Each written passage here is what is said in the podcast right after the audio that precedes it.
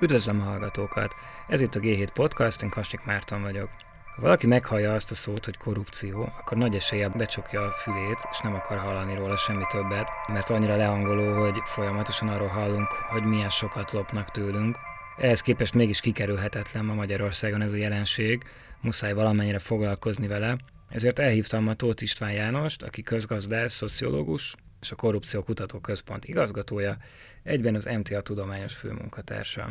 Először arról szeretnélek megkérdezni, amit egyszer egy Facebook kommentben olvastam, sőt, már több helyen is láttam ezt visszatérően. Emberek felvetették, hogy mi lenne, hogyha az ország teljesen szabályszerűen működne, a korrupciót sikerülne hatékony programokkal megelőzni, lenne egy független ügyészség, amelyik felelősségre vonja a bűnözőket, Viszont cserébe azoknak, akik most a korrupciónak a legnagyobb haszonélvezői, egyszerűen átutalnának ezer milliárd forintot mondjuk évente. Kérdésem az, hogy ez mondjuk egy ilyen elég nyílt, fölösleges adóteher gyakorlatilag a társadalomnak a, a hátán, de megérni ez Magyarországnak, meg a magyar gazdaságnak? Hát ez abszolút megérni, tehát abszolút, ez közgazdaságilag ez sokkal jobb lenne. Azt szoktam én is mondani, nem, nem tőlem olvastad ezt a Facebook bejelentést, azt hiszem, szóval én nem... Hogy micsoda, nem tőled olvastam? Nem, nem tőled nem, nem, nem tőled, nem, nem tőled olvastam. Te is be szoktad ezt kommentelni néha. Nem, én nem szoktam, nem kommentelni, szoktam, ezt el szoktam mondani interjúkban ezeket a dolgokat, tehát hogy egy ilyen rabló állam, ami Magyarországon van, az nagyon drága. Tehát gyakorlatilag arról van szó, hogy hogyha ellopjon 100 milliárd forintot, ahhoz meg kell fertőznie, el kell rontani a 1000 milliárd forintot. Tehát 1000 milliárd forinton kell elindítani a korrupciót, ahhoz, hogy ez a 100 milliárdhoz hozzájusson. Ez, ez most így hozzávető? Hát ez egy, hoz, egy, egy, egy tízet, tehát hogy a tízszeresét el kell rontani nagyjából, hogy, hogy ahhoz, tehát a tízszeres mennyiségű pénzben kell, hogy olyan szisztéma, olyan mechanizmusok legyenek, amely egy korrupt mechanizmus. A maga a korrupció az nagyon hatékonytalan sokkal jobb lenne az, tehát a kleptokrata államnak az ideáltipikus esetén ezt szoktam mondani, hogy az az afrikai kormányfő vagy államfő, aki azt mondta, hogy arra utasítja az, az ottani helyi adóhivatalnak az elnökét, hogy az ország összes adóbevételét a saját magánszámlájára utalja. Ez nagyon tiszta, és ez a leghatékonyabb módja a kleptokrata államnak. Elvileg vannak intézmények, vannak adóhivatal, de az, az, az államfő képes arra azt mondja, igen, most kérlek utald át a adóbevételt az én számlámra, és akkor átutalja, és utána elmegy Párizsba, vagy akárhova a világba, és akkor jó éli a világát. Tehát ezért közösségileg ez a legjobb megoldás arra, hogyha egy kleptokrata államot akarunk üzemeltetni, mert gyakorlatilag a tranzakciós költségenek a kleptokrata államnak csak annyi, hogy az az átutalás, tehát az átutalásnak a költsége. Na most itt Magyarországon nem ez a helyzet, mert mindenféle ilyen ilyen elterelő hadműveleteket kell létrehozni, tehát hogy kell ügyészség, meg kell gazdasági versenyhivatal, meg legyenek bíróságok, legyenek közbeszerzések, amit ki kell írni, ott legyenek vesztők is, meg nyert. Ezeket meg kell mind szervezni, ezeket mind fent, kell tartani, aminek semmi értelme nincsen. Tehát ez mind a költségének a kleptokrata államnak sokkal jobb lenne az, hogy mondják, azok, akik beférnek ebbe a két repülőgépbe, amit most nem régen vett a kormányzat, azok mind elmennek, azoknak minden évben átutalunk ezer milliárd, legyen lehet, hogy többet, mondjuk 2000 milliárd forintot, hagyjanak minket békén, hadd éljük a világunkat, és egy sokkal jobb országot tudunk teremteni. Ez egy, egy sokkal, ez egy, ez egy racionális lenne, mondjuk az is hozzátartozik, hogy ez, ez most egy ilyen, amúgy olyan gondolt kísérlet, amelyik önellenmondás, a kontradikciónál egyektor, tehát gyakorlatilag lehetetlen egy ilyet, tehát olyan feltételezünk, amit nem, nem jött létre, tehát önmagát, meg, önmagát elpusztító hipotézisről van szó. Ez nagyon aranyos felvetés, de igazság semmi értelme nincsen, mert önellenmondást hordoz, mély önellenmondást hordoz mind a két oldalon. Ha, ha van egy tiszta állam, akkor ez nem lehet korrupt, és ha van egy tiszta állam, és azt tudja a másik fél, aki meg korrupt, akkor azt is tudja a tiszta állam, sose fog neki fizetni. Tehát önmagát gyakorlatilag megsemmisíti ez a hipotézis, de amit eljátszani a gondolattal, valójában tényleg közgazdaságilag közgazdász vagyok, sokkal hatékonyabb az az afrikai modell, amikor azt mondja, hogy igen, akkor utald át az adóbevételnek megfelelő részét az én számlámra, és akkor átutalja, és akkor mindenki jól van. Ez az első kérdés, ez a válaszom.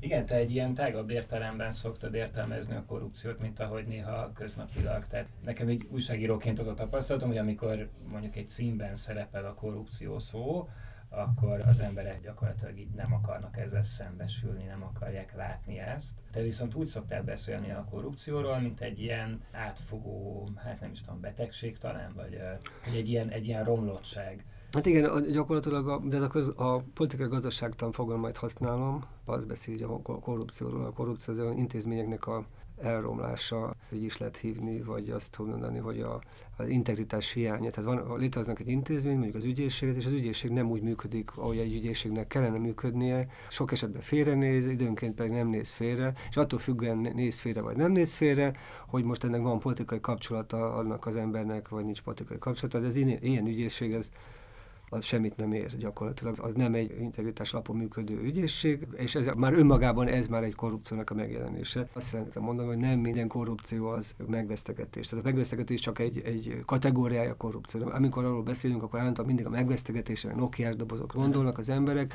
a, valószínűleg ez a Nokia doboz nem is létezett, szóval csak egy kitaláció volt. Itt nem erről van szó, sokkal tágabb a dolog, tehát az, hogy a hűtlen kezelés is oda tartozik, a zsarolás oda tartozik, a, a csalás, adatok lopása, tehát hogy ha képes valaki arra, mondjuk egy cégnél van, ugye nem, a korrupció az nem csak megtámadhatja az állami szférát, de ott lehet üzleti szférában is, hogy egy cégnél valaki képes arra, hogy ellopja az adatokat a cégtől, utána kimegy is a cégtől, aztán ezt használja a magán bizniszeiben, az ugyanúgy korrupció. Tehát ugyanúgy az azt jelenti, hogy védtelen volt a cég egy, egy olyan behatolási kísérletre, amelyben a cégben lévő pozíciót van, aki nem legális módon magán, magán érdekében használja.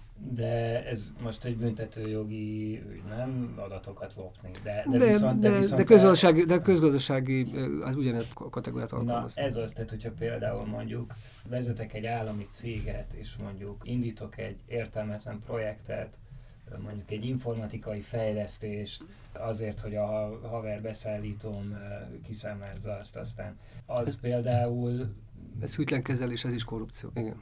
Mm, ez igen, is benne de, hogy, de hogy ezt is büntetőjogilag fogod meg. Tehát, hogyha mondjuk hát nem tudom, esetleg nem lehet büntetőjogilag megfogni. De ez mert... nem, én nem büntetőjogilag fogom meg, közgazdaságilag, aztán most, hogy őt, a büntetőjogilag őt annyira, az egy kicsit, én az nem nagyon hát az ütlen kezelés. Az jó, de, de, de, de, igen, de hogy megvalósítja ezt a tényállást, vagy nem, azt a büntetőjogászok azt el tudják dönteni. Mi közgazdászok annyit tudom mondani, hogy ez a típusú viselkedés is ide tartozik. Én, mint kutató, sosem foglalkozunk ilyen egyedi egyedi esetekkel, tehát pont nekünk a perspektívánk az más, mint egy, egy ilyen büntető, tehát egy nyomozónak, tehát én nem nyomozok, hanem ilyen szisztémákat vizsgálok, a rendszereket vizsgálok, és akkor annyit mondok, hogy ez is hozzá tartozik, hogy mi nem tartozik hozzá, tehát például vannak olyan projektek, erről majd később biztos 50-80 év múlva gyönyörű könyveket fognak majd írni, úgynevezett fehér elefántok. A fehér elefánt az az, hogy olyan Európai Uniós projektek, amik semmi, de semmi értelme nincsen semmilyen korrupció nincs benne, tehát hogy senki nem kapott pénzt, mindenki végzi a dolgát, csak éppen teljesen értelmetlen az a projekt, amit ott megvalósítanak. Ilyen például a Sárazsadányi Kalandpark. Tehát semmi értelme nincs ott, mindent szépen megépítettek, minden lepapíroztak, eldöntötték, falusi turizmus, milyen jó lesz. Picit más a helyzet, mert ez határeset, ez a Tyukodi 11 kilátó, mindig azt szoktam mondani, ez a magyar San Gimignano, tehát gyakorlatilag itt egy olyan dolog jött létre, ami egy unikum a, világban. Tehát, hogy ha valaki meg akarja nézni azt, hogy hogyan lehet elégetni a pénzt, akkor, akkor érdemes oda menni. Ilyen példák, egy-kettőt lehet látni neten, afrikai példákat, a, a semmivel vezető autópálya, stb. stb. Olyan, olyan körforgalom, amiben két út megy be, nagyon aranyos dolgok. Tehát ezek jópofa dolgok, de az is hozzátartozik, hogy ez mind mutatja azt, hogy ez a rendszer mennyire nem képes alokálni a pénzt hatékonyan. Magyarország képtelen arra sajnos, hogy fejlődjön, tehát képtelen a fejlődésre. De ez nem korrupció. Lehet, hogy a tyukodi kilátok azok a határesetben ott azért lehetett volna tudni, hogy aki döntött a pénzről, hogy jaj, hát jó, a falusi turizmus jegyében túraútvonalakat kell építeni. A falusi turizmust kitalálták bizottságnál, hogy hú, de jó lesz majd itt eh, a, a, azokon a térségekben, ahol nincsen munka, turizmus lesz, szolgáltatási szektor, és ezt segítsük. Na most akkor ez így segíteni, hogy egy, egy, egy kis faluban a semmi közepén 11 ilyen kilátó pontot építeni, minden családnak van egy, aki, aki többet lopott, annak puha fából van, aki kevesebbet lopott, az kemény fából épített, a puha fa az 5 évig, meg a, lesz majd a, a kemény fa a 15 évig, de semmi értem az egésznek. Na most, ha ezt tudta, aki alokált azt a pénzt, hogy ez egy hülyeség, az ott már korrupció volt, tehát őnek ezt nem lett volna szabad engedni ezt az egész dolgot. De azok az emberek, akik benne voltak, azok csak éltek ezzel a lehetőségen, ezt nem gondolom, hogy ilyen szempontból korruptak tudok lennének. Maga a szisztéma az a felvenni az ingyen pénzt az asztalról, az Hát ők mindent, mindent teljesítettek, amit ott elő volt neki kérve, azt ott teljesítették. Tehát például mondjuk akkor a miniszterelnöknek a veje aki végül is szintén csak felvette az asztalról. Az nem, az nem, az nem, az nem, ugyan, az nem ugyanaz. Nem, az nem ugyanaz, mert ott összejátszottak. Tehát nem szeretném, hogyha beperelnének engem, tehát annyit mondok, hogy a magyar ügyészség szerint nem történt semmi, minden rendben van, a nyomozás meg nem állított meg semmit, tehát gyakorlatilag itt nem volt korrupció, a magyar hatóságok szerint, az Olaf szerint pedig volt. A mi adataink inkább az utóbbi támasztják alá. Tehát van egy tanulmányunk erről, megnéztük ezeket a beszerzéseket, közbeszerzéseket, és azt láttuk, hogy a korrupciós kockázatok szignifikánsan magasabb volt, mint a többi hasonló beszerzésé, és egy nagyon szofisztikált módszerrel, propensity score matching, statisztikai módszerrel vizsgáltuk, vagy pedig a másik dolog az, hogy a, azt is megnéztük, hogy a versenyerősség az szignifikánsan alacsonyabb volt. Tehát ez azt támasztja alá, hogy ott volt, ott volt valami kartel, tehát angolul úgy mondjuk, hogy irregularity, tehát nem, valami rendel, igen, köszönöm szépen, valami rendellenesség volt, a, a, a statisztikai tesztek ezt mutatják, ezek inkább az Olaf álláspontját látszanak alátámasztani. Ez egy más dolog mint amiről előbb beszéltünk. Mert ha, ha ez így van, akkor feltető, hogy szervezte ezt a dolgot, tehát meg volt beszélve, kijátszák ezt a ezért Ezek a, a tyukodi emberek, akik azt mondták, hogy itt van a, a lehetőség, ennyi pénzt kapsz, az a lényeg, hogy felépítsed ezt a kilátót. És akkor ő felépítette, és akkor azon nyerészkedett. Ez maga a rendszerből fogad, én azt gondolom. Itt, itt, itt azok, azok az emberek lehetne őket felelősségre vonni, akik azt találták ki, hogy egy faluba 11 kilátót kell csinálni. Na mindegy, tehát hogy, hogy ez, ez a fehér elefánt. De ezek nagyon szép példák, ezeket nagyon jó lenne összegyűjteni egy, egy angol nyelvű ilyen esettanulmány kötetben, mert, és ezt publikálni. Ez azért fontos, mert Magyarország, az, azt gondolom, most nagyon csúnyát fogok mondani, rövid távon elveszett. Tehát rövid távon nem, nem tudunk semmit se csinálni. Tehát egyszerűen képtelenek vagyunk, mint kutatók valamit csinálni. A B-tervünk ugye az, nekem a B-tervem, mint, mint korrupciókutató központnak az igazgatójának, hogy legalább akkor annyi hasznot tudjunk elérni, hogy talán más országoknak a figyelmét erre felhívjuk. Talán más országok nem kerülnek ebbe a hibába, tehát hogy talán tudunk olyan evidenciákat felszínre hozni, amelyik például az Egyesült Királyságnak van ilyen támogatási programja, vagy a Világbanknak van ilyen támogatási programja, talán az Európai Uniónak is vannak olyan támogatási programja, most indulnak el, abban talán tudunk segíteni, hogy felhívjuk a figyelmeket arra, figyelmet arra, hogy milyen rendellenességek vannak, milyen maga pénznek az elosztás, az elosztási szisztémának a gyengesége miket okoz, és hogy számolni kell, erre figyelni kell, és talán ezért tudunk megtakarítani pénzt. De alapvetően Magyarországon azt gondolom most, a, a mostani helyzetben gyakorlatilag semmi esélyünk nincs semmire. Hogy, hogy, hogy rövid távon valami javulást tudjunk elérni. Szerinted mi az oka annak, hogy egy darabig érdekelték a magyarokat a korrupciós ügyek, nagyon fel voltak háborodva például a Tocsik ügyön, ami ma már így összegszerűen meg úgy jellegét tekintve is egy ez ilyen, semmi. ilyen mínuszos hír Nulla, lenne. nulla. Igen, de hogy ez, ez úgy szép lassan elfogy hát a, a felháborodás, és de hogy ez tehetetlenség? Mert, hogy egy, mert egy, darabig, egy darabig voltak ezeknek következményei. Tehát, hogy, hogy hát, hogyan közelíteni nem volt, meg, akár történetileg, akár aha. politikailag. Hát annak olyan nagyon sok követ, a Tocsik ügynek volt következménye, szerencsétlen Tocsik Mártának az élete ráment gyakorlatilag erre de aztán nagyon sok következménye nincsen. Ez teljesen normális, racionális viselkedés, amikor az ember valami kiderül, hogy ez tehetetlen, hát akkor nem foglalkozik vele. De miért tehetetlen? Tehát, hogy hát azért, mert, mert ez egy ilyen fát. Van, mindenkinek szavazati joga, de ez nem, elmondhatja a véleményét. De most erről nem menjünk bele, mert az, hogy most milyen a, a, a választási rendszer Magyarországon milyen, hát az, az teljesen abszurdum, hogy van egy párt, amelyik 25%-kal tud, 25% rászavaz és tud kétharmadot szerezni. Tehát az egy abszurd a választási rendszernek tartom. De ebben most nem menjünk bele. De hát ez máshol is így van. Nincs így, egyáltalán nincs így. Hogy lenne nem így? érhet a Emmanuel Macron is 21 néhány százalékos valahol, eredmény. Valahol így van, valahol nincs. De hát valahogy, valahol a Macron, de ezt nem csak Macron van. De most ebben nem, nem vagyok annyira otthon ebben, de, de, de egy más választási rendszer, mondjuk például mondjuk a lengyel választási rendszer az azért sokkal egészségesebb, uh-huh. vagy, vagy akár szlovák, a sokkal egészebb tud lenni. Tehát teljesen természetes az, hogyha látjuk azt, hogy nem tudunk semmit se tenni, akkor, akkor arról a leszállunk arról az ágról. Tehát, hogyha én egy szőlős gazda vagyok, jön a jégeső, és veri a szőlőmet a jégeső, hát akkor, hogy mert, mert 20 perce, 30 perce potyog a jég az, az égből, akkor egy idő után nem fog ezzel, nem fog ezzel foglalkozni. Jó, de nem fogok a jégesőre szavazni de nem fogok úgy foglalkozni, hogy hogy tudnám megmenteni a szőlőmet, mert tudom, hogy nem tudok vele ellene semmit se tenni. Tehát itt is erről van szó, hogy magyar emberek nagyon sok tapasztalatuk van arra, hogy semmit nem lehet tenni, és, és ebben a dologban én ezt teljesen meg tudom érteni, azt, hogy hogy nem foglalkoznak már ezzel a témával, mert, mert tehetetlen, az ember tehetetlennek érzi magát, és te, minden nap ez a tehetetlenség kinyitja a Facebookot, vagy az újságokat, és látja ezeket a híreket, aminek semmi, de semmi értelme, tehát hogy mennyi pénz ég el Magyarországon. Például most egy, amikor a Magyar Nemzeti Bank létrehozta külföldi fiókjait, mindenki tudta, aki közgazdász, hogy semmi értelme nincsen. Semmi értelme nincsen. Most rájöttek, most bezárják őket, de közben elköltöttek egy milliárd forintot. Már az egy milliárd forint lopás az nem is olyan sok különben, de, vagy, vagy az egymilliárdnak az elégetése nem olyan sok, de hát ez is egy olyan dolog, hogy már előre lehetett látni, hogy ennek se, nincs értelme, most akkor rájöttek, hogy nincs értelme, most akkor bezárják. Tehát kb. ilyenekre gondolok, és most ez csak egy picike kis példa volt.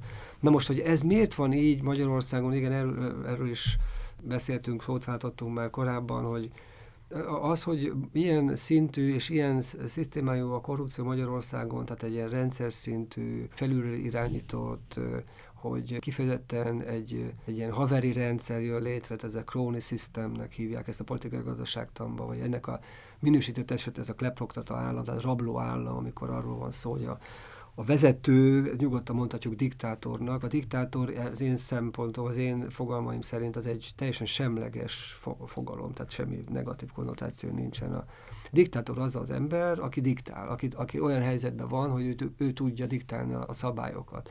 Ilyen értelemben a diktátor, a diktátor és a családja, és a diktátornak a haverjainak a gazdagodását szolgálja ez a rendszer. Hát most erről van szó, ez, ez van most Magyarországon.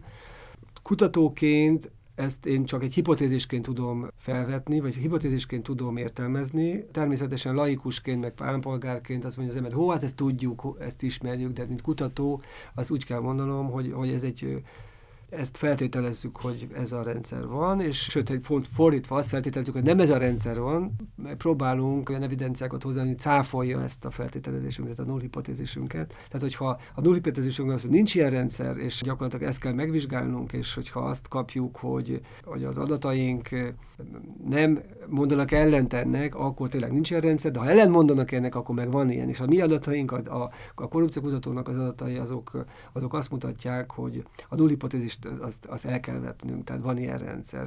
Politikai favoritizmusnak nyilvánvaló jelei vannak, most nem olyan régen feltettem Facebookra, tudunk ilyen esélyeket vizsgálni, az, hogy ha egy magyar vállalkozó elindul egy tenderen, mekkora eséllyel nyer, ugye? Most egy olyan, nem most magyar vállalkozókat nézzük, ha nézzük a Strabagot, meg a Svetelskit, az építőipari a, ha jól emlékszem, a, a Strabagnál az, es, az esélye nyerésnek kettő. Tehát minden másodikat megnyeri, ha, ha elindul a tenderen. A Svetelszkinél 1,5, kicsit kisebb. De hát ez Mészáros Lőrincnél meg 13. Egy, egy vereségre 13 nyerés jut. Ha Európa Uniós pályázatokat nézzük, akkor azt kapjuk, hogy 52 Mészáros Lőrinc. Tehát 53 pályázaton indul, egyetlen egyet vesztett el és azért kell nyert 52-t. Ezek extrém magas arányok, ezek nagyon jól mutatják azt, hogy itt valami nem stimmel. Na most, de a hipotézis az volt, hogy van egy diktátor. Hát a, a hipotézis az volt, hogy, hogy nincsen. Tehát a null hipotézis hogy, hogy minden rendben van, egy demokrácia van, és akkor azt vizsgáljuk, hogy van -e, hogy mégis, ha, ha, ha, van itt egy kapcsolat, tudjuk azt, hogy van egy személyes és politikai kapcsolat Mészáros Lőrinc és Orbán Viktor között, tehát azt szoktuk mondani, a Mészáros Lőrinc az a Orbán Viktornak a strómanja. Tehát ez egy feltételezés természetesen ez is, de hogy Orbán Viktor van Mészáros Lőrinc között, ez, ez gyakorlatilag az záros határon időn belül lesznek evidenciák. Most vannak is már valamennyire evidenciák, amikor Mészáros Lőrinc hirtelen átutal pénzt Timosz Istvánnak, akkor meg nem tudjuk, hogy mennyiért tulajdont elad neki, tehát akkor vannak ilyen kapcsolatok, amelyek nyilvánvalóak, de most nem szeretnék ebben annyira belemenni, mert ez nem, erre nincsen igazán empirikus evidenciákban is, hogy hogyan van ez, de minden esetre az, hogy Mészáros Lőrincnek van egy nagyon jó személyes kapcsolat Orbán Viktor, az teljesen nyilvánvaló, és akkor azt látjuk, hogy itt a nyerésességek az extrém módon magasabbak, vagy, vagy egy másik indikátor, amit lehet mérni, hogy építőipari tendereknél 2017-2018-ban általában 1-2 százalékkal tudnak emelni, emelni az árakat a becsült értékhez képest átlagosan. Ez ilyen 200 ezer megfigyelésből jön, építőipari tenderek a száma 80 ezer, tehát 80 ezer vagy 60 ezer tender. Na de Mészáros Lőrinc nem 2% kal átlagosan 13% vagy 12% kal azért ez, ez szignifikánsan eltér. Tehát, hogy egy kétmintás tépróbát futtatok rá, akkor egyből látom azt, hogy a szórása is máshol van, és, a, és az átlag azok máshol vannak. Tehát gyakorlatilag ez egy más átlag, mint a másik. Tehát egy másik minta gyakorlatilag. És ez arra tudom lefordítani, hogy, hogy, hogy itt a politikai kapcsolatoknak a hatása érvényesül. Na de hogy ez a rendszer, amiről most visszatérek a, a kérdésedre, amit eredetileg feltettél, ha, akkor azt látjuk, hogy ez a rendszer azért nem 2010-ben alakul ki. Tehát amikor arról van szó, hogy miért hagyja magyar, miért van ez, miért lehet Magyarország ilyen elképesztő negatív példa, mint egy fekete lyuk olyan, hogy belezuhan mindenki, és akkor ott elveszik, eltűnik az egész. Nemrég jöttem Szlovákiában volt egy konferencia, és akkor az ember, amikor a, látja a különbséget Szlovákia és Magyarország között. Tehát persze én voltam már Szlovákiában 90-es évek elején, 80-as évek, igen, 90-es évek elején, még pont amikor, amikor mi Csehszlovákia volt, és látjuk a különbséget, hogy 30 év alatt, hogy hogyan tudott átalakulni, és mennyire fényévekre van tőlünk Szlovákia fényévekre. De komolyan, de nem úgy, hogy nem a betonban, meg az építkezésben, meg az emberek ruházkodásában, mert abban is van egy változás, hogyha meg valaki elmegy Pozsonyba, hogy hogyan változik az a város, hanem inkább a filozófiában, hogy milyen filozófia mentén gondolkozik a szlovák értelmiség, a szlovák elit, a szlovák politikai elit, és milyen filozófia mellett gondolkozik a... Na de ez a különbség, ez nem 2010-ben alakult ki, hanem ez a különbség, ez már megvolt, azt gondolom, a 90-es évek elején megvolt valahogy meg, meg kellett, hogy legyen. Mert nem jöhetett létre csak 2000, tehát az a koncepció, hogy Orbán Viktor csak úgy kipattan, még az, ez, ez az egész NER rendszer, tehát a NER, mint olyan, a Nemzeti Együttműködés rendszer, csak úgy kipattan 2010-ben, a semmiből jön, az egy hibás feltét, az egy hibás dolog, mert kell, hogy jöjjön valamiből, és a történeti gyökereket kell megnézni, hogy milyen történeti előzményekből jön, és ez a történeti előzményekben, igen, benne van a tocsik benne van rengeteg olyan koszos ügy, amelyikről nem tudunk semmit, az olajügyek benne vannak. Azért nem egészen úgy van, hogy, hogy 90-es években, hogy ilyen nagyon jó intézmények lettek volna egy Magyarországon. De várj, muszáj azért közbevetnem, hogy éppen Szlovákiánál azért ez, tehát nem biztos, hogy ez pont jó összevetés, mert Szlovákiában még sötétebb dolgok voltak a 90-es években, hát gyakorlatilag a, a, a, a maffiát exportálták. Igen, igen, ez így volt, igen, ez így volt, de az a, az a lényeg, hogy akkor, ha összesodjuk őket, hogy már akkor azért volt egy elit, amelyik azt gondolta, hogy ezt nem szeretnénk. Ezen a konferencián mondták, hogy például, hogy nagyon fontos ilyen arcúcsapása volt Szlovákiának, hogy a meccsjár miatt nem vették fel első körbe őket a NATO-ba.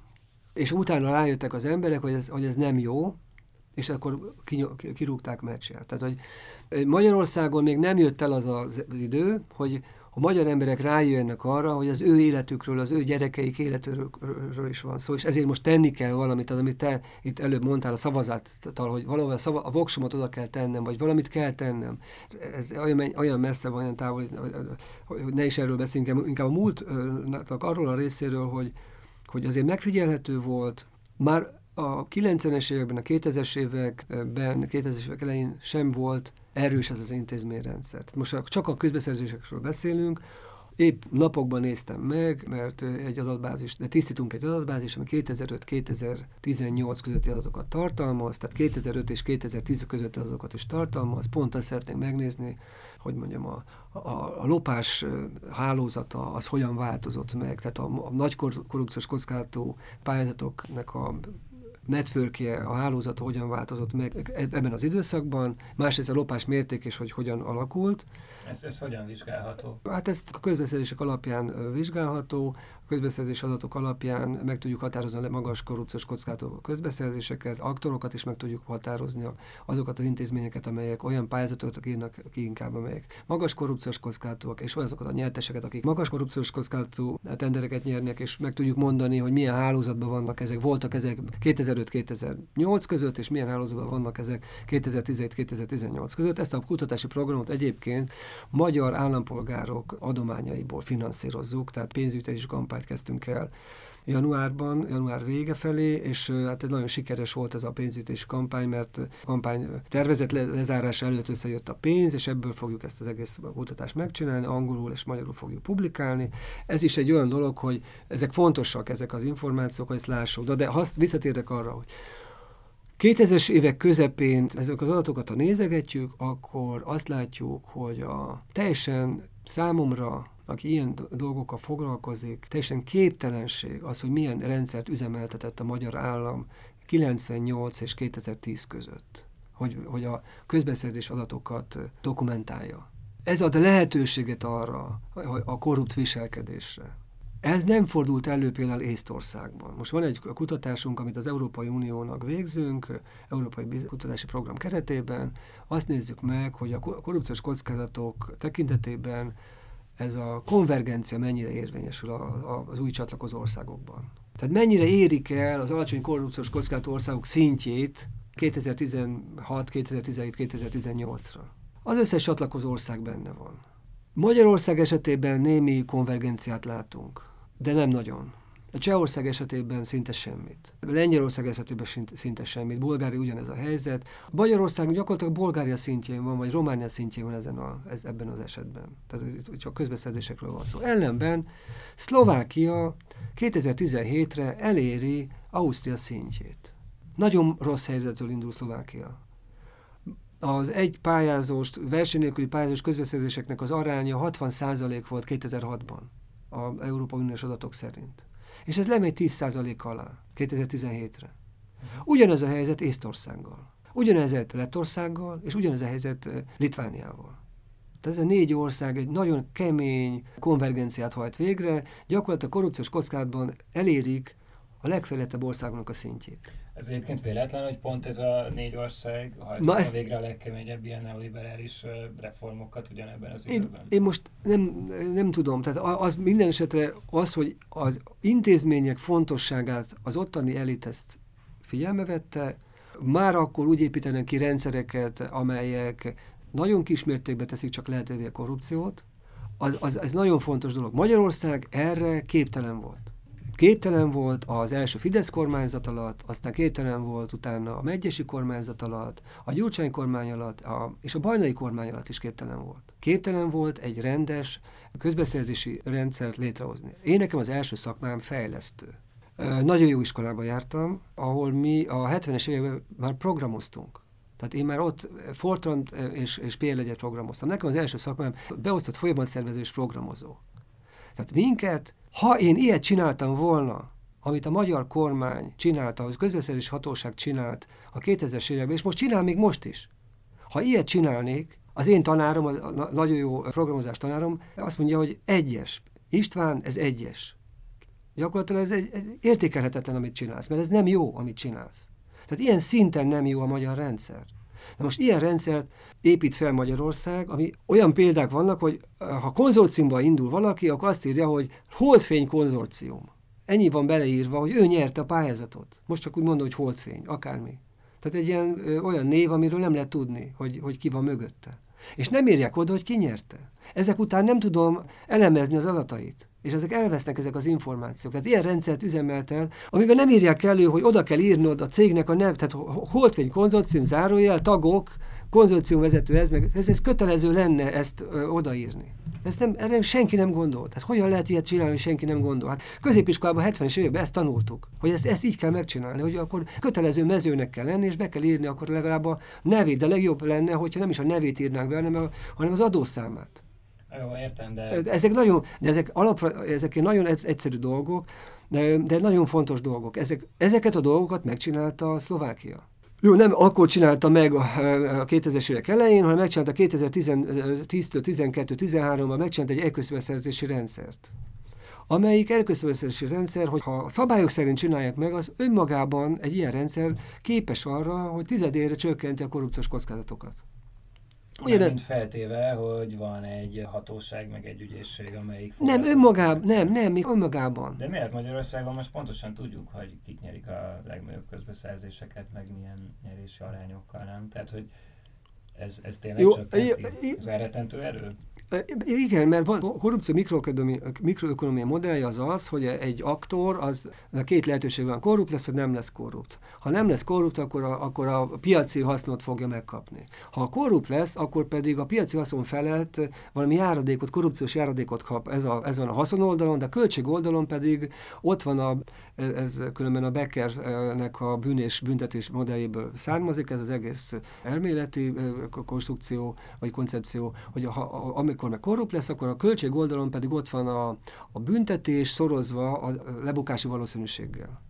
És a büntetés persze lehet emelni a végtelenségig, tehát hogy mint Kínában, vagy, vagy a Szaudarábia kézlevágás, Kínában kivégzés, de nem úgy végzük ki, hogy csak úgy, úgy felakasztjuk, hanem nem. Stadionban ágyúval. Tehát, tehát ezeket lehet fokozni, ennek semmi értelme nincsen, mert nem ez az elrettentő erő. Elrettentő erő a lebukási valószínűség. Se a, az, hogy elemezzük az adatokat, és vannak adatok, és ki tudjuk deríteni, hogy az adatok elemzés alapján, hogy ki lehet, a, ki lehet benne ilyen korrupt tranzakcióban, és ki nem, az a lebukási valószínűségre hat, növeli a lebukási valószínűséget. És ezt ő tudja előre a korrupt aktor, tehát emiatt megnöveli a költségét a korrupciónak, emiatt kevésbé lesz korrupt, mert tudja, hogy hú, hát itt úgyis lesz elemzés, úgyis kiderülnek ezek az adatok, úgy nem tudom elrejteni a cégnevet, meg nem tudom azt csinálni, hogy nem adok be, tehát nem írok be adatokat, fontos adatokat, amit Magyarországon megtesznek, hogy nem írja be például a amikor nagyon sok, sokszor, ezt, meg, ezt is megfigyeltük, és itt van egy összefüggés a korrupciós kockázatok és az, hogy a missing data, tehát hogy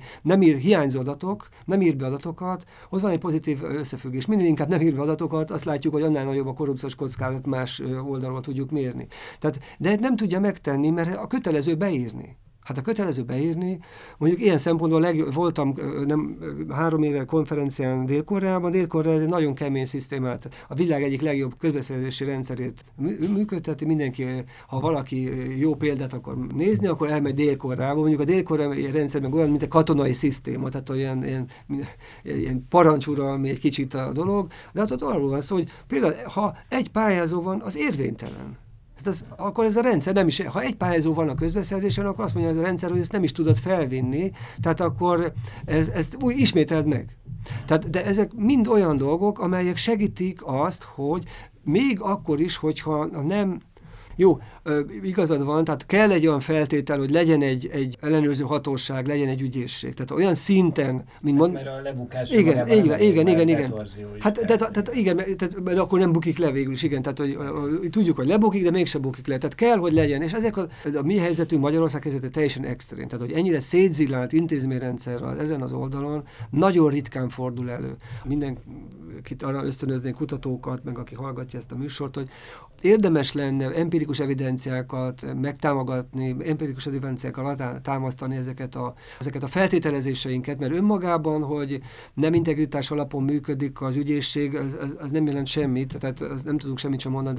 Ez egy hipotézisünk nekünk is. Annyit vizsgáltunk itt egy nagyon régen, hogyha ha valaki jön a Marsról, megtanul magyarul, és megnézi, hogy a Magyarországon a bíróság nyilvántartás szerint volt-e közbeszerzési korrupció, azt látja, hogy Magyarország egy hihetetlen hihetetlenül tiszta ország, mert soha semmiféle bírósági eljárás, egy per, egy ítélet nem volt olyan ügyben, ami közbeszerzési korrupció van. Ez volt két-három éve. Tehát az, nem tudom, ez a helyzet mennyire változott. Tehát visszatérve, ezek az országok megcsinálták ezeket a, a nagyon egyszerű technikákat, amely nagyon egyszerű technikákkal képesek arra, hogy el tudnak az életnek ezen a területén, tehát közbeszerzés, közbeszerzéseknek a menedzselése területén képesek elérni a nyugati országok szintjét. Ez nem lehetetlen. Ez mutatja Szlovákia is, de most mondhat, mondhatnék magyar példákat is. Magyar példát is mondok egyet. Talán az autópálya matrica a legik legjobb példa. Tehát, hogy ha úgy lenne az autópálya matrica, ahogy nincsen szerencsére, hogy az autópálya kezelő fenntart 5000 autót, amelyen minden kiáratnál méri, nézi, hogy megvan-e matricám. Ilyen emberek nézik, az, em, az autópálya kezelőnek az emberei, ellenőrei nézik, mint a jegyellenőrök a metróban. nézik, hogy megvan-e a, a, a matricám. Nem is kettő ember nézi, hanem csak egy, mindig csak egy. Az a legkorruptabb megoldás lenne. Akkor mindenki fizetne ennek az embernek, vagy nagyon sokan fizetnének ennek az embernek, ki ellenőrzi, és mindenki jól járna. Na most ez a szisztéma, hogy Magyarország megcsinált, ez egy világbajnok szisztéma. Senkinek nem jut eszébe az, hogy hú, felmentem az autópályára, de elfelejtettem matricát venni, Menjünk csak be ahhoz az emberhez, aki nézi a kamerákat, korrumpáljuk csak le, hogy kitörölje az én ráhajtottam az autópályára, csak töröljek itt, menjek oda be, fizessek, mert 40 ezer forintba kerül a, a, a bírság. Fizetek neki 20 ezer forintot, és minden el van intézve. Tehát ez teljesen extrém, ez senkinek nem jut az eszébe. Senki nem tudja ezt megcsinálni, mert nem tudja megtalálni ezt az embert. Tehát ebben az esetben ez a szisztéma korrupció nélkül működik. Ez egy nagyon jó szisztéma. Ezt Magyarország meg tudta csinálni. Miért nem tudja más helyen is ezt megcsinálni? Meg tudná csinálni, csak éppen az adott szakmának a szabályát kellene figyelembe venni. Azt, amit én a középiskolában megtanultam, azt figyelembe kéne venni. A józanész, mit mond? Szlovákia megcsinálta. Azt tudjuk azt, hogy 90 ahogy Észország független lett, az elektronikus kormányzás ott lett a legerősebb. Ilyen fiatal emberek, nagyon motivált fiatal emberek, az észt elitnek a, a tagjai kerültek hatalomba, akik azt mondták, hogy Észtországot nagyon gyorsan nyugathoz kell felzárkóztatni, mert különben ellepnek minket újra az oroszok, visszajön a Szovjetunió vagy az oroszok, és gyakorlatilag annektálni fognak minket. Tehát van egy hihetetlen erős motiváció abban, hogy Észtországot, mint a hazájukat megmentsék. Magyarországon valahogy az a motiváció magyar átbe, hogy a hazámat meg kéne mentenem, hogy hazámat programot kellene fejlesztenem, valahogy nincsen meg. Tehát valahol ez sehol sincs. Ez inkább megvan, és nagyon sokszor tapasztaltam ezt, Romániában. A román elit az nagyon motivált abban, hogy Romániát abban a nagyon rossz helyzetből, amiben van, onnan kiemelje és nem véletlenül Romániában a, korrupció ellenes ügyészség olyan nagyon hatékonyan tudott fellépni. Nem véletlen az, hogy Romániában korrupció miatt politikusok vannak börtönben. Az sem véletlen, hogy, hogy Romániában korrupció miatt tüntetések érték el azt, hogy kormányt le tudtak váltani, stb. Tehát ezek mind fontos dolgok abban, hogy hogyan viselkedik egy elit. Igen, de én ebben továbbra se látom azt a mély történelmi okot, ami miatt pont Magyarország az, ahol ebből az elég ilyen zavaros 90-es, 2000-es évekbeli korrupt közbeszerzési viszonyokból létrejön egy ilyen totális autoriter, kleptokrata valami, ami most van. Úgy látszik, a Magyarországnak is meg kell tanulni, hogy nincsenek ingyen ebédek, ez az egyik, a másik mindenki ma, saját maga kárán tarul, még hátra van a fekete leves, és a, gyakorlatilag, ha ez megvan, akkor utána rájönnek arra a magyarok is, hogy hát ez itt nem jó. Lengyelországban, másik példa, ugyan Lengyelországban a közbeszerzés korrupció kockázat szintjén sokkal magasabb, mint nálunk, tehát 40-45 százalékos azok a közbeszerzések aránya, vagy akár 50 százalékot is eléri, ahol egy pályázó van, de ennek vannak más okai is, vannak ilyen piaci okai is, mert sokan nem mennek be erre a piacra, mert Lengyelország egy nagyon erős belső piacra rendelkező ország, egy virulens ország, ahol amikor nálunk 6%-kal, 8%-kal csökkent a GDP, akkor ott gyakorlatilag 5% pontról lement 1%-ra, tehát egyedüli ország Európában, ahol 2008-2009-ben nem volt recesszió, tehát ez is hozzájárulhat ez a dologhoz. Ezek mellett más területen azért látszik, hogy Lengyelországban az emberek, a, a civil társadalom nem hagyja magát, úgyhogy bedarálják az intézményeit, mint Magyarországon hagyta magát, hogy bedarálják egyik intézményt a másik után. Azért Lengyelországban rendszeres, több százezeres, több milliós tömegtüntetéseken minden városban nagyon kemény ellenállás volt Kaczynszkinak az ilyen politikájával szemben. Hozzá kell tennem, az olyan nagy korrupció, amiről most itt beszélünk, Lengyelországban nincsen, tehát Kaczynszki valójában egy, tényleg egy puritán ember, akinek van 30 macskája, és azzal törődik, de mással nem, tehát családja nincsen. Lengyelországban olyan dologból van korrupciós botrány, hogy az egyik politikus betette a fiát az ENSZ-be. Ez olyan korrupciós botrány, hogy le kellett mondania, vagy, vagy a másik korrupciós botrány az, az volt, hogy vagy nem is korrupciós botrány, vagy egyik politikus botrány, hogy lefényképezték, és akkor kivillant az órája, ami nem tudom, 6 millió forintba került. És ezért aztán ott összeomlott az a párt, ez a Novocseszna volt. Novocseszna nevű pártnak, vagy egyik vezetőjéről van szó. Ezek teljesen más dimenzióban vannak a lengyel korrupciós dolgok. Hát nálunk még fel se horkan az ember, és az egy teljesen természetes, hogy ilyenek történnek. A, a lengyel dologban pedig azon benne, hogy ott egy nagyon komoly küzdelem volt az, hogy egyáltalán rendszerváltásra sor kerüljön. Tehát a lengyeleknek ez egy 50 éves, nagyon kemény küzdelme volt. Tehát 46-47-ben polgárháború a Lengyelországban és utána egy más, egész 60-as években, 70-es években, azt tudjuk ezeket az eseményeket, nagyon keményen küzdöttek azért, hogy hogyan lehet ezt a kommunista rendszerrel szemben, mit lehet tenni. Nagyon komoly munka volt ott. Tehát az, hogy Lengyelország vásárolja a paritáson, nem úgy utolérte, elhagyta Magyarországot, ami elképzelhetetlen volt, lett volna. Én voltam 89-ben Varsói főutcán, olyan, mint nálunk a Kossuth utca, Mársalkovszkának hívják, és a Mársalkovszka közepén ott a Galeria Centrum előtt, ott az árkádok alatt volt egy ember, aki gyufát árult. Olyan áruhiány volt, hogy gyufát árult. A másik persze az volt, hogy a balszerülésnek az első lépés az volt, hogy autókról féldisznókat adtak el a parasztok, hogy legyen mégis valami a boltokban. Hát innen indult Lengyelország. Most ha valaki elmegy Varsóba, de nem is kell Varsóba menni, elég Bielsko-Biávába elmenni, vagy Krakóba elmenni, és bemenni a Carrefour nevezetű boltba, és megnézni a, az áruválasztékot, és utána elmenni az Osonba, Magyarországon, és összehasonlítani, itt is fényévekre van már Lengyelország Magyarországtól. Tehát itt is meg lehet látni, hogy, hogy nagyon nagy különbségek vannak. És ez mind annak az eredménye, hogy ők tudatosan felépítettek, tudatosan dolgoztak olyan intézményekért, amelyeket nem lehet így megtámadni. Magyarország meg valahogy ez nincs benne. Valaki ezt nekem mondta, hogy ez összefügg talán Trianonnal, tehát magyarok azok nem büszkék arra, hogy van egy államuk. Számunkra az nem jó, ha van egy államuk. Magyarországon, hogy egy jó állam, hogy egy erős államunk van, az mint nem lenne érték. Szóval ez is benne van ebben a dologban. Jó, de az Orbán Viktor nem ezt mondja, nem? Folyamatosan az erős állam. Engem az nem érdekel, hogy Orbán Viktor mit mond. Ez, ezzel ne foglalkozunk. Minket nem szabad foglalkoznunk. Szeretnénk Magyarország, hogy legyen Magyarország, azt gondolom, akkor nekünk nem szabad Orbán Viktorral foglalkoznunk. Hát, vagy megérteni, nem? Hogy mi miatt van ez. Azt is, az fontos, oké, tud, de, de ha akarunk valamit csinálni, akkor ezeket el kell felejtenünk. Ettől függetlenül kell valamit tenni, mert például most, hogy beszélgettünk, hogy, hogy hogyan jön össze, a Korrupció Kutató Központ készített egy jelentést két évvel ezelőtt az orosz befolyásról.